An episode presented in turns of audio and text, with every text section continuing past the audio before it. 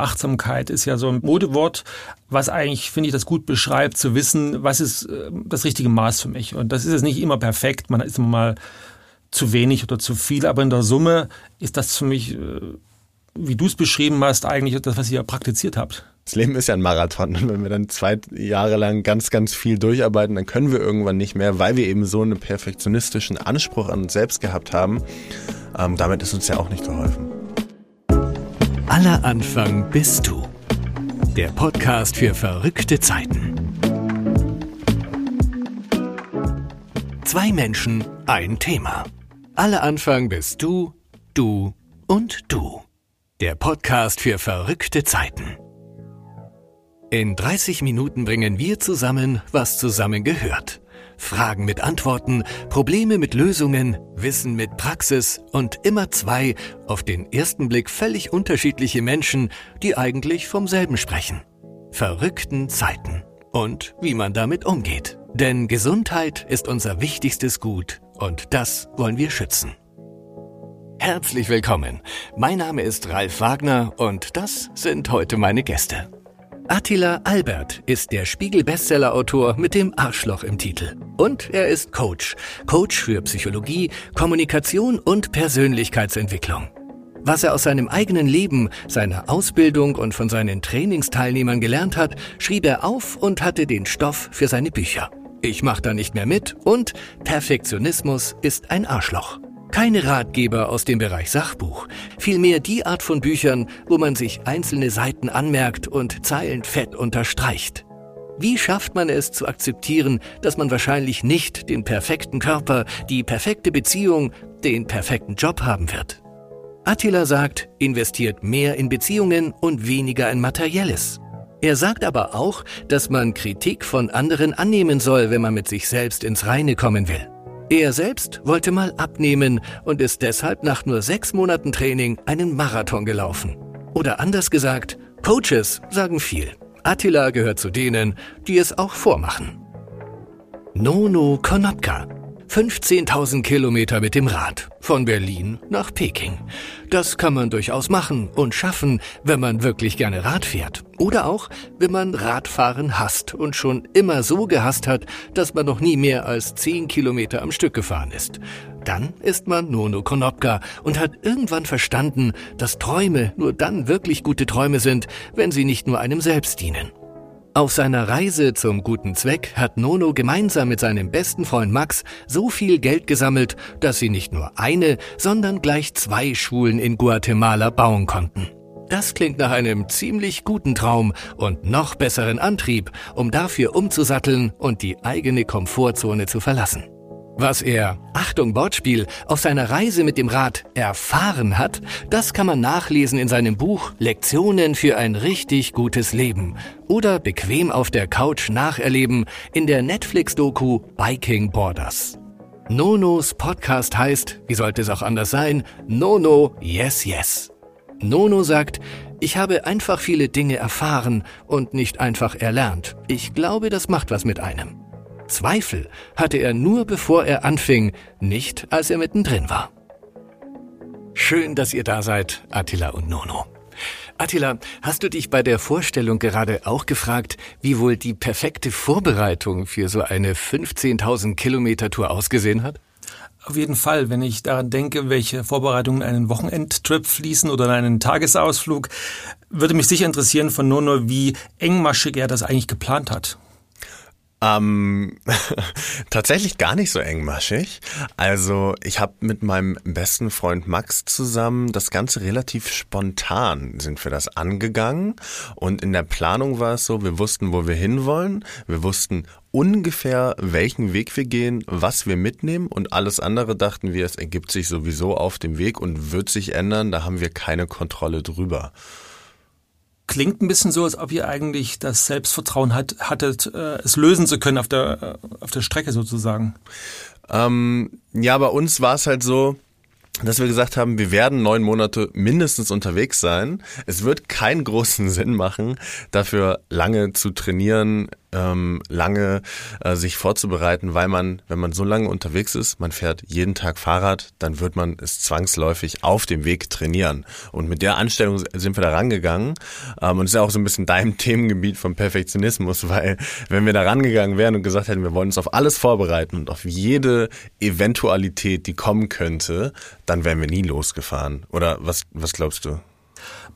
Ja, wahrscheinlich. Ich, als ich deine Geschichte gelesen habe, habe ich gedacht, ich hätte wahrscheinlich den Mut nicht gehabt in der in der dieser Lebensphase. Und ich kenne es aus vielen Coachings, dass Leute gerade am Beginn ihrer Karriere eigentlich eine perfekte Auffahrrampe haben wollen, sozusagen. Also Praktika, Ausbildung oder Studium.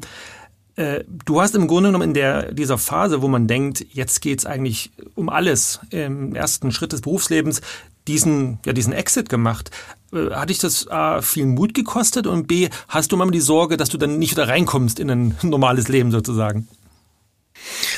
Ähm, Mut ja, aber es war, es war immer nur vor der Reise, es war nie auf der Reise. Es war immer vor der Reise, wo der Selbstzweifel dann groß wird, weil viele Leute das hinterfragen, was man vorhat. Ähm, da war auf jeden Fall eine gute Portion Mut dabei, wo es auch geholfen hat, dass wir zu zweit waren, muss man natürlich auch dazu sagen. Und eine Sorge, dass ich da nicht wieder reinkomme, die hatte ich in dem Fall nicht, weil ich ähm, vorher auch schon unternehmerisch tätig war. Und das ist ja eine Sache, die hängt immer an einem selbst, ob man sozusagen dann wieder reinkommt, ob man sich ein neues Projekt sucht, eine neue Tätigkeit. Ähm, dementsprechend bin ich da relativ, ja, locker, glaube ich, rangegangen mir scheint auch in jungen Jahren kann man schon so ein Grundgefühl haben, was könnte für mich funktionieren. Als ich so etwa 17 war und Abitur gemacht habe, wollte mich meine Mutter unbedingt zu einer Bankkaufmannlehre mhm. überreden, weil das so, so gut aussah, äh, eine Biografie und ähnliches. Ich habe es also nicht gemacht und habe im Grunde genommen ohne Ausbildung mit Arbeiten begonnen. Und das hat für mich perfekt funktioniert. Also das ist sicher ein eine Lektion, die man fast für sein Leben behalten kann, dass man im Grunde trotzdem, trotz natürlich aller Ratschläge und Informationen ein gewisses eigenes Gefühl entwickeln kann und Dinge machen kann, die jetzt andere vielleicht am Anfang nicht gut finden. Mhm. Attila, wie hast du dich denn von da, vom 17-jährigen Bankkaufmann, weiterentwickelt? Also wie bist du zu dem geworden, der du jetzt bist, der du Bücher über Perfektionismus schreibst, Menschen in diesen Themenbereichen coachst und begleitest, wie hat sich dieser Weg ergeben? Ich habe eigentlich zwei Prioritäten immer verfolgt. Das eine, dass ich eine Existenz sichern muss. Also ich ähm, komme aus einer Arbeiterfamilie, ich äh, kann noch nicht zurückgreifen. Das heißt, äh, das war sicher eine Priorität als erstes. Und das zweite, Dinge, die mir Spaß machen.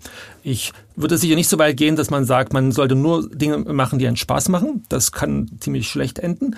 Aber wenn man quasi Dinge macht, die gebraucht werden und Freude machen, das ist eine gute Mischung. Und so habe ich als Journalist gearbeitet, lange äh, Kommunikationsjobs gemacht und dann später die Coachings begonnen. Und das war dann quasi ja, sinnerfüllend und hat Freude gemacht und war gleichzeitig erfolgreich. Und wie hast du dieses Thema für dich gefunden, Perfektionismus? Das ist ja schon, also man kann schon sagen, das ist so dein Thema, oder? Ja, es ist interessant, wenn man diese ganzen Selbstentwicklungsthemen anschaut. In den 90er Jahren war viel noch das Thema so Optimierung im Sinne mhm. von äh, Simplify Your Life und Apps und Kalender führen. Heute ist mein Eindruck, alles sind überoptimiert. Also jeder ist gestresst und überbucht und äh, durch alle Hierarchieebenen durch eigentlich. Und da ist quasi heute das Thema eher, wie finde ich das gesunde Maß? Äh, wo brauche ich Perfektionismus oder Perfektion? Wo muss ich optimieren und wo sage ich, ich muss da deutlich runter?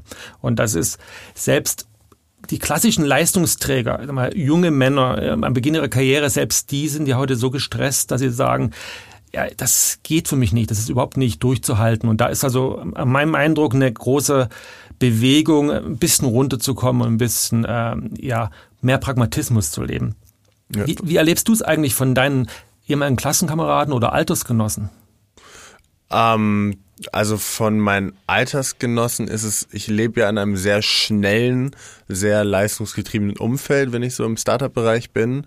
Ähm, da auf jeden Fall, da merke ich das auch so. Was ich spannend finde, ähm, was ich für mich selbst so in diesem Bereich ein bisschen gelernt habe über die Zeit, was ich mir auch wirklich beibringen musste und wo die Reise auch geholfen hat, ist ähm, eine eigene Struktur zu finden und diese Struktur macht dann frei, weil diese, also bei mir ist es so, ähm, dass mir immer die Zeit fehlt, gefühlt, wenn ich probiere, ganz viele Dinge miteinander zu vereinen und da alles noch reinzuquetschen und von A nach B zu springen und das Ganze so offen und flexibel wie nur irgendwie möglich zu halten. Und wenn ich aber eine gewisse Struktur da drin habe, dann habe ich das Gefühl, dass ich dadurch, klingt vielleicht ein bisschen paradox, aber dadurch bin ich sogar noch freier. Weißt du, was ich meine? Im Sinne von, dass du eine Art Rahmen dir setzt und dann in diesen Gefäßen sozusagen dich entwickeln kannst? Genau, und auch im Alltag, also auch wenn ich mir jetzt meinen Kalender sozusagen visuell vorstelle, dass ich dann weiß, okay, ich mache ungefähr zu dieser Zeit Sport und ich mache ungefähr äh, zu dieser Zeit gehe ich ungefähr essen und zu dieser Zeit, also dass man gewisse Routinen entwickelt, die dann ähm, auf der einen Seite noch so anpassbar und flexibel sind, also nicht Klar. perfektionistisch Klar. sind in dem, in dem Beispiel, ähm, aber dass die mir eigentlich eine gewisse Freiheit geben, weil ansonsten ist viel ähm, viel so in, in Limbo, wo ich weiß, auch oh, ich könnte das machen und ich könnte das machen. Und so habe ich gewisse Anker in meinem Alltag. Nono, kann es sein, dass dich äh, dein Aufenthalt in Guatemala da in die Richtung ein bisschen gebracht hat? Also so die Überlegung, dass wenn man andere Länder aus dem Mittelmeerraum oder auch Südamerika ähm, kennenlernt, dass man da mal einen Perspektivenwechsel hat, der einem hilft. Du bist ja da schon recht weit. Ähm, also einen Perspektivenwechsel hat man da auf jeden Fall gehabt. Ähm, insoweit, dass natürlich andere Länder, andere Kulturen ähm, anders funktionieren, was Arbeit, was aber auch ähm, die Freizeit angeht und wie Leute ihren Alltag gestalten. Also zum Beispiel in Mexiko ist dann in Mitte des Tages hat man eine, äh, ja, eine, eine, eine, eine Siesta eingeplant. Das ist in Deutschland oder in der Schweiz schwer vorstellbar. Da ähm, warten wir noch drauf. genau, da warten wir noch drauf. Und was mir aber diese Struktur vor allem, ähm, also wie ich das gelernt habe, war mehr die Reise an sich. Es war mehr die Reise an sich, ähm, weil da natürlich alles sehr frei war und man in dieser Freiheit aber sich das Ganze ein bisschen strukturieren musste, weil wir mussten ja auch irgendwie vorankommen. Ähm, und wenn man alles nur frei gestaltet hätte, dann wären wir wahrscheinlich immer noch irgendwo in Österreich oder Slowenien. Das Thema eigene Struktur ist, äh, man sagen, eine sehr hilfreiche, ein hilfreiches Konzept für alle, die im normale Leben leben, mhm. im Sinne von angestellt, äh, verheiratet, Kinder, weil ansonsten ist natürlich die Fremdbestimmung extrem stark. Also Arbeitgeber sowieso, aber Partner und Kinder, alle wollen was. Also eine eigene Struktur für die Woche, wo man also quasi gewisse Schwerpunkte setzt, die sind, das ist extrem wichtig. Dinge wie mit der Partnerin oder dem Partner einfach mal einen Abend für sich zu haben, ohne irgendwas, Zeit auch mal allein verbringen zu können, fürs Sportstudio oder für einfach mal mit einem Freund was trinken gehen äh, auch im Arbeitsalltag Dinge wie Netzwerken, dass man mal alte Kollegen anruft, das ist alles Sachen, die immer untergehen, wenn man nicht eine Struktur hat, ganz grob, zumindest Zeitblöcke, Viertel oder halbe Tage, dass man also selbst führt, sein Kalender nicht nur fremdbestimmt wird.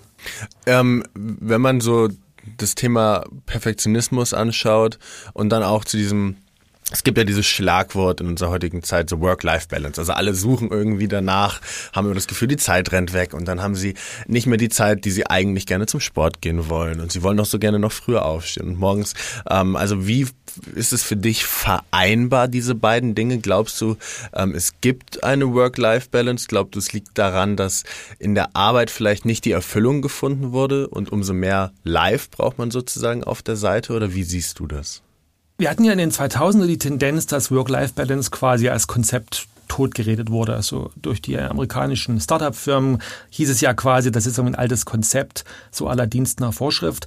Da sehe ich sicher eine Trendwende. Äh, insbesondere Angestellte sind nun einmal vertraglich für gewisse Zeitfenster gebucht, acht, neun Stunden, manchmal länger. Und wenn jetzt quasi man das äh, Konzept Work-Life-Balance beerdigt, hat man natürlich dann einfach mehr Arbeit in seiner Freizeit. Hm. Das ist ja nicht so, dass man dann anschließend äh, zum Ausgleich mittags erst zur Arbeit kommen kann, sondern der Block ist gesetzt und der andere ist dann quasi überflutet mit E-Mails abends lesen, noch Anrufe machen. Deshalb, ich denke, Work-Life-Balance ist ein gutes Modell, um äh, eine Art Selbstschutz einzubauen das ist auch besser als zu sagen, ich meditiere jetzt einfach und ansonsten läuft das alles, wie es der Arbeitgeber so vortreibt, sondern ähm, wirklich bei Dinge wie den Computer mal abends auszuschalten, einen Tag pro Woche vielleicht zu sagen, da ist wirklich keine Arbeit, da ist jetzt Familien dran, Kinder, Sport, dann hat man im Grunde acht Möglichkeiten, überhaupt erstmal aufzutanken. Mhm. ähnlich wie beim Sport und weil ich ganz interessiert mich natürlich bei dir, was jetzt so Muskelkater und ähnlich bei langen Strecken, da ist ja ähnlich, ich kann ja nicht nur auspowern, ich kann nicht nur liefern, äh, ich wachse ja auch kräftemäßig nur, wenn ich äh, Regenerationsphasen habe. Wie war bei euch eigentlich das Tagespensum, was so Kilometer angeht und wie war das Erholungsphasenthema dann integriert? Es war auch sehr, es war sehr ähm, anti-perfektionistisch, kann man fast sagen. Also es war sehr so, ja, wir fahren einfach mal, gucken, wie weit wir kommen. Und oft war es ja dann so, dass auch externe Faktoren damit eingewirkt haben, dass man sich jetzt nicht unbedingt aussuchen konnte, heute fahren wir genau 60 Kilometer und morgen wieder 60, sondern man ist dann in der Wüste des Irans vielleicht 40 gefahren, weil man wusste, danach kommt halt 80 Kilometer nichts mehr und ist dann am nächsten Tag 80 gefahren, weil man wusste, erst dann kommt wieder was.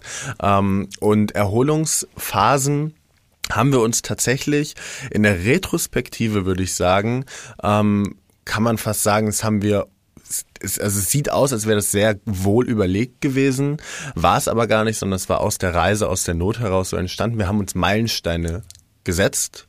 Der erste Meilenstein war Wien, der zweite Meilenstein war Split in Kroatien ähm, und, und in so weiter und so weiter, bis dann irgendwann der letzte, der zehnte Meilenstein Peking war. Und an jedem dieser Meilensteine haben wir Pause gemacht, waren wirklich vier, fünf, manchmal sechs Tage in dieser Stadt und haben dann da sozusagen auch gefeiert, was wir geschafft haben. Also wir waren dann da und haben gesagt, okay, jetzt gehen wir hier richtig lecker essen und ähm, wir belohnen uns sozusagen für diesen Abschnitt, den wir schon hinter uns haben. Und dadurch haben wir da natürlich dann auch ähm, Pause gemacht und unsere Muskeln ein bisschen entspannt, ja. Das ist ein tolles Konzept. Ihr habt euch, oh, ihr habt euch eure eigenen äh, Strukturen geschaffen in dem Fall, ne? Ähm, aus der aus der Not geboren und hat dann funktioniert.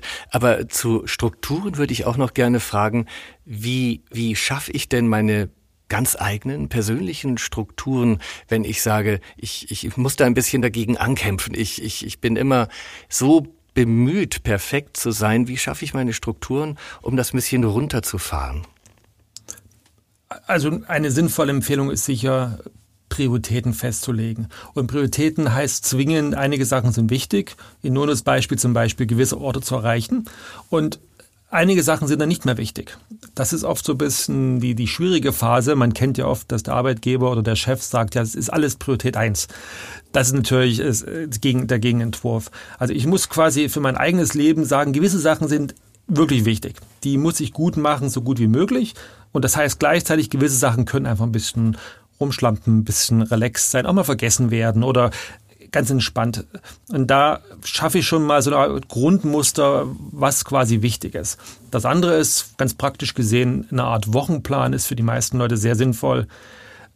Ich empfehle oft sogar wirklich so Lebensbereiche zu vermerken, vielleicht farbig markiert in einer Excel-Tabelle zu sagen, wo ist Blöcke Arbeit, die gesetzt sind möglicherweise, wo sind aber auch Blöcke wie Familie, Sport, Wohlbefinden, Spaß, Tanzen gehen, Kino, was auch immer man einen Freude macht. Und dann merkt man, die Zeit ist begrenzt, ich muss also auf gewisse Dinge verzichten und es sollte eben nicht immer nur der Teil sein, der mir Freude macht, sondern ähm, es muss auch manchmal die, die Pflicht ein bisschen ruhen. Wie gehst du vor im Alltag praktisch gesehen, wenn du sagst Prioritäten? Also ist es so, ähm, dass du dir eine To-Do-Liste schreibst, mal als Beispiel, wo du dann ABC-Prioritäten hinter hast, wo du weißt, okay, das sind die Sachen, die ich machen muss, die sehr dringend, die sehr wichtig sind und das sind die Sachen, die, wenn ich dann noch Energie habe, wenn ich dann noch Fokus habe, wenn ich dann noch Zeit habe, die ich dann noch hinten rangestellt erledigen kann oder wie äh, machst du das im Praktischen? Ja, ich bin da wirklich sehr viel lockerer geworden als noch vor einigen Jahren, wo ich To-Do-Listen hatte und natürlich immer, das ist ein unendlicher Vorwurf, da ist immer so viel drauf, was gut ist und wichtig wäre und nicht gemacht wird.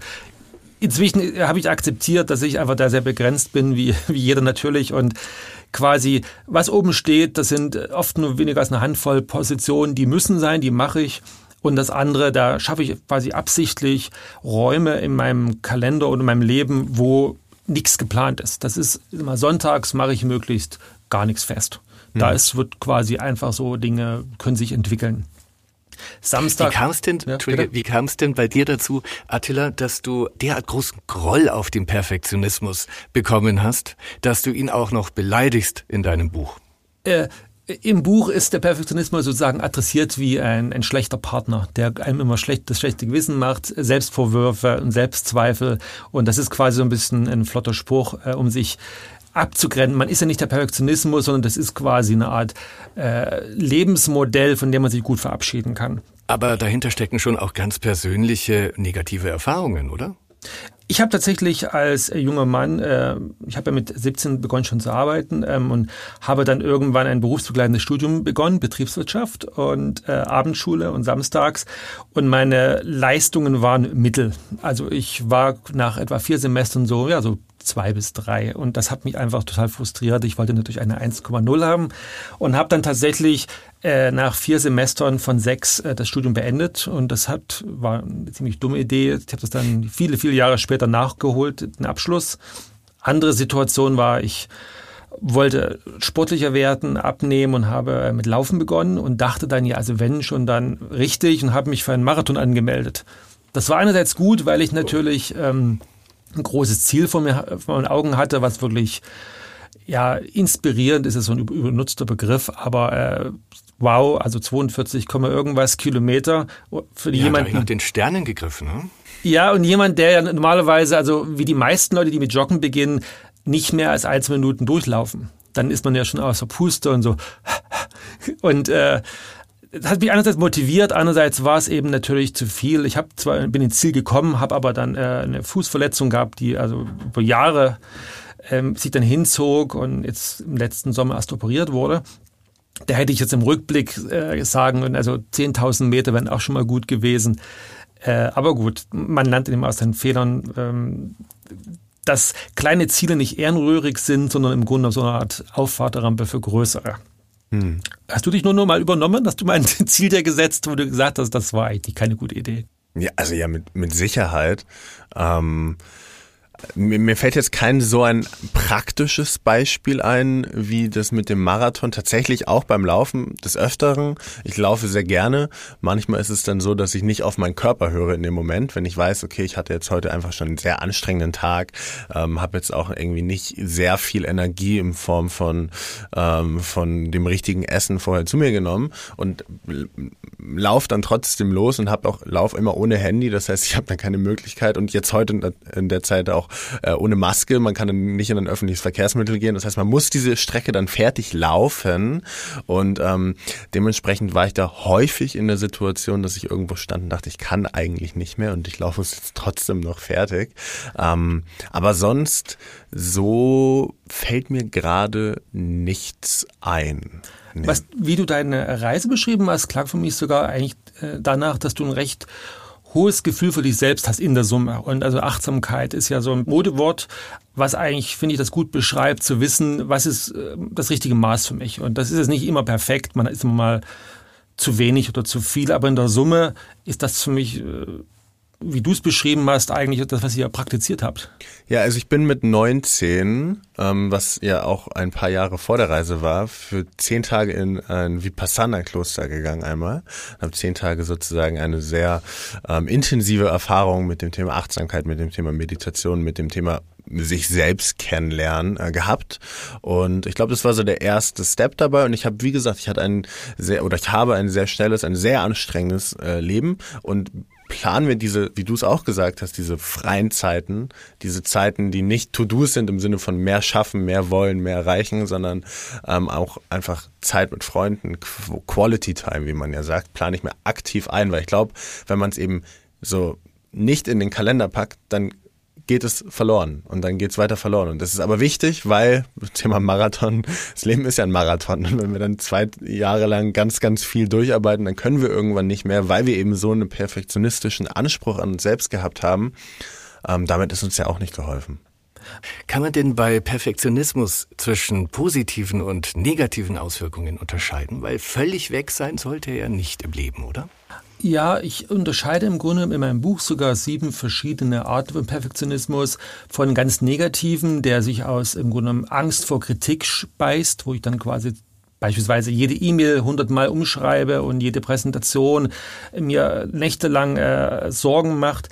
Und ganz positiv ist natürlich Perfektionismus, wenn ich aus etwas als Begeisterung, als Liebe mache. Das sind Dinge wie ähm, Handwerk Kunst, sicherheitsrelevante Sachen, wo ich wirklich äh, die Leistung äh, relevant ist. Äh, wenn ich eine Präsentation, wenn da jetzt ein Tippfehler drin ist, das ist ärgerlich, aber es hat im Grunde genommen keinen Riesen. Das ist wahrscheinlich schon vergessen einen Tag später.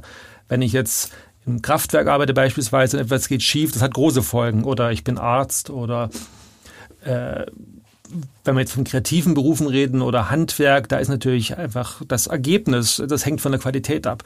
Also ich würde quasi es immer von der Motivation abhängig machen, Perfektionismus negativ oder positives.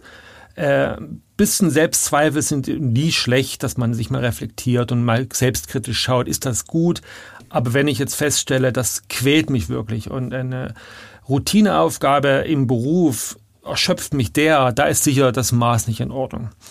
Ähm, mir ist gerade in den Kopf gekommen, dass es ja auch da diese, diese 80-20-Rule gibt, diese 80-20-Regel. Und ich glaube, wie du es gerade gesagt hast, es gibt einfach auch Berufe, ähm, vielleicht sogar auch im medizinischen Kontext, wo dann ein Fehler einfach auch ein Leben kosten kann, wo die einfach nicht zutrifft. Aber im dann oft in der freien Wirtschaft, wenn es um Präsentationen geht, ähm, da ist es so, meines Erachtens nach, dass diese 80 Prozent, ähm, die man dann schon hat, der Unterschied, diese letzten fehlenden 20, die man eigentlich noch machen möchte, die sieht man meistens nur selbst, ist so meine, meine Erfahrung.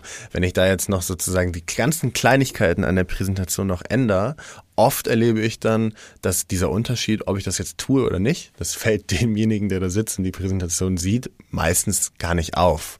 Ähm, es ist mehr so eine persönliche Wahrnehmung, oder? Absolut. Die 80-20-Regel ist natürlich ein Klassiker, die, da würde ich immer empfehlen, das als eine ganz grobe Orientierung zu sehen, zu schauen, was ist eigentlich relevant. Also man kann das A nicht in wirklich Prozente oft fassen, müssen es nun 80 sein, vielleicht reichen auch 30 oder 60.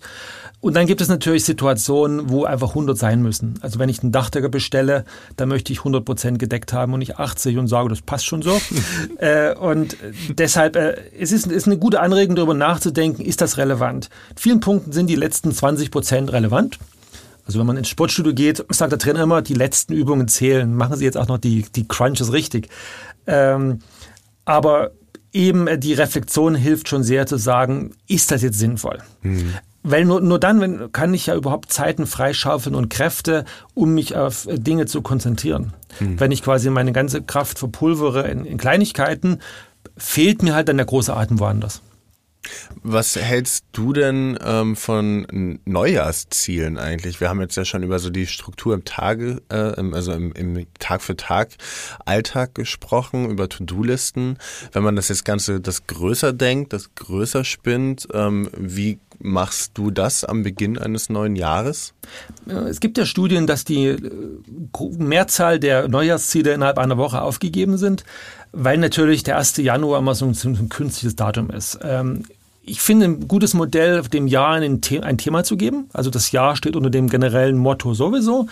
Und im Grunde sich klar zu machen, ich muss eigentlich jeden Tag neu beginnen. Also die, die Kräfte, die mich sozusagen wegziehen von meinem Ziel, nämlich meine Kraft, äh, meine Zeit, die Arbeit, Familie, die wirken jeden Tag auf mich. Und wenn ich quasi äh, mich auf 1. Januar fokussiere, passiert eigentlich, dass ich recht schnell frustriert bin, weil es nicht funktioniert und dann lasse ich es ganz. Wenn ich aber sage, das ist mein Dauerthema für dieses Jahr, dann kann ich am 3. März und am 5. Juni und im November immer sagen, ja, jetzt habe ich das Training zum Beispiel wieder mal ausfallen lassen.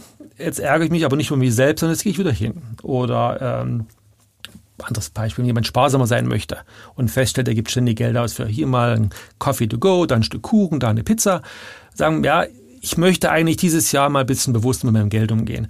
Und da jede, jeden Tag oder jede Woche wieder zu gucken, jetzt in diesem Fall, ja, vielleicht nehme ich mal was ins Büro mit zum Essen oder ich notiere mal meine Kleinigkeiten, die ich so ausgebe. Deshalb der als fortlaufender Prozess, das ist das realistischere Modell, weil ich dann natürlich die Frustration und Rückschritte, die ich habe, einkalkuliere und weiß, selbstverständlich, das wird ständig so hin und her gehen. Deshalb kann man sich quasi Neujahrsziele eigentlich jede Woche setzen. Hm. Muss man nicht immer auf Januar warten. Also jede Woche, jeder Tag bietet die Chance auf einen Neuanfang. Ich äh, habe da übrigens noch ein lohnenswertes Ziel für euch, nämlich unsere beliebte Rubrik Du zuerst. Ihr wisst ja, hier zählt nicht Perfektion, sondern Intuition und Schnelligkeit. Seid ihr bereit? Ja. Schäfchen zählen oder Rotwein? Schäfchen zählen. Ähm, bei mir wirkt es einfach besser. das ist die ehrliche Antwort dazu. Es ist äh, lustig, aber tatsächlich ist es eine Technik, die mir hilft beim Einschlafen. Wein macht mich wahnsinnig schläfrig, deswegen wäre es theoretisch hilfreich. Praktisch bin ich abends auch so müde. Das ist nicht nötig. Okay. Nachteule oder Lerche? Nachteule. Äh, das ist der Vorteil, dass ich jetzt seit einigen Jahren freiberuflich arbeite. Ich arbeite gerne ein Uhr morgens oder zwei Uhr morgens. Ich stelle meine E-Mails, die ich schreibe, immer auf 8 Uhr absenden, dann ein, dass keiner denkt, ich bin verrückt. Aber abends arbeiten viel besser als morgens für mich. Bei mir ist es andersrum. Äh, mein ganzes Buch ist zum Beispiel entstanden zwischen 4.30 Uhr und 6.30 Uhr. Äh, ich bin jemand, ich gehe um 10 ins Bett und stehe um 4.30 Uhr auf. Ähm, wahrscheinlich mit dem gleichen Effekt, dass ich dann fühle, die Welt ist noch ruhig, die Welt ist noch still, ich habe meine Zeit für mich, ähm, aber habe das lieber morgens. Bewundernswert. Oh ja. Aufschreiben oder merken? Aufschreiben. Ich schreibe alles auf. Also ich habe ähm, im, Telefon meistens diktiere ich sogar Sachen rein, weil ich festgestellt habe, mir geht so durch den Kopf den ganzen Tag, was ich machen möchte und erledigen. Und äh, wenn ich es nicht aufschreibe, ist es einfach vergessen. Bei mir so oder so. Äh, aufschreiben ähm, zum Thema Buch auch, da habe ich mir ganz viele Sachen notiert im Schreibeprozess. Ähm, Im Alltag ist es so, dass ich immer das Gefühl habe, die wirklich wichtigen Dinge, die kommen dann auch noch einmal wieder zurück. Äh, so habe ich das für mich gehandhabt, ja. Fein. Wunderbar. Ich habe das Gefühl, dass wir euch in der kurzen Zeit ein gutes Stück besser kennenlernen konnten. Ich sag danke, dass ihr uns eure Zeit und all die positiven Anregungen geschenkt habt. Danke an Attila Albert und Nono Konopka Ciao, bleibt gesund. Gesundheit ist unser wichtigstes Gut. Deshalb ist die AOK Nordwest auch in verrückten Zeiten für dich da. Wie? Das hörst du ab jetzt in unserem Podcast Aller Anfang bist du. Dafür geben wir das Mikro weiter. Von interessanten Menschen zu spannenden Geschichten. Aller Anfang bist du. Der Podcast für verrückte Zeiten, präsentiert von deiner AOK Nordwest. Gesundes Leben Gesunde Zukunft.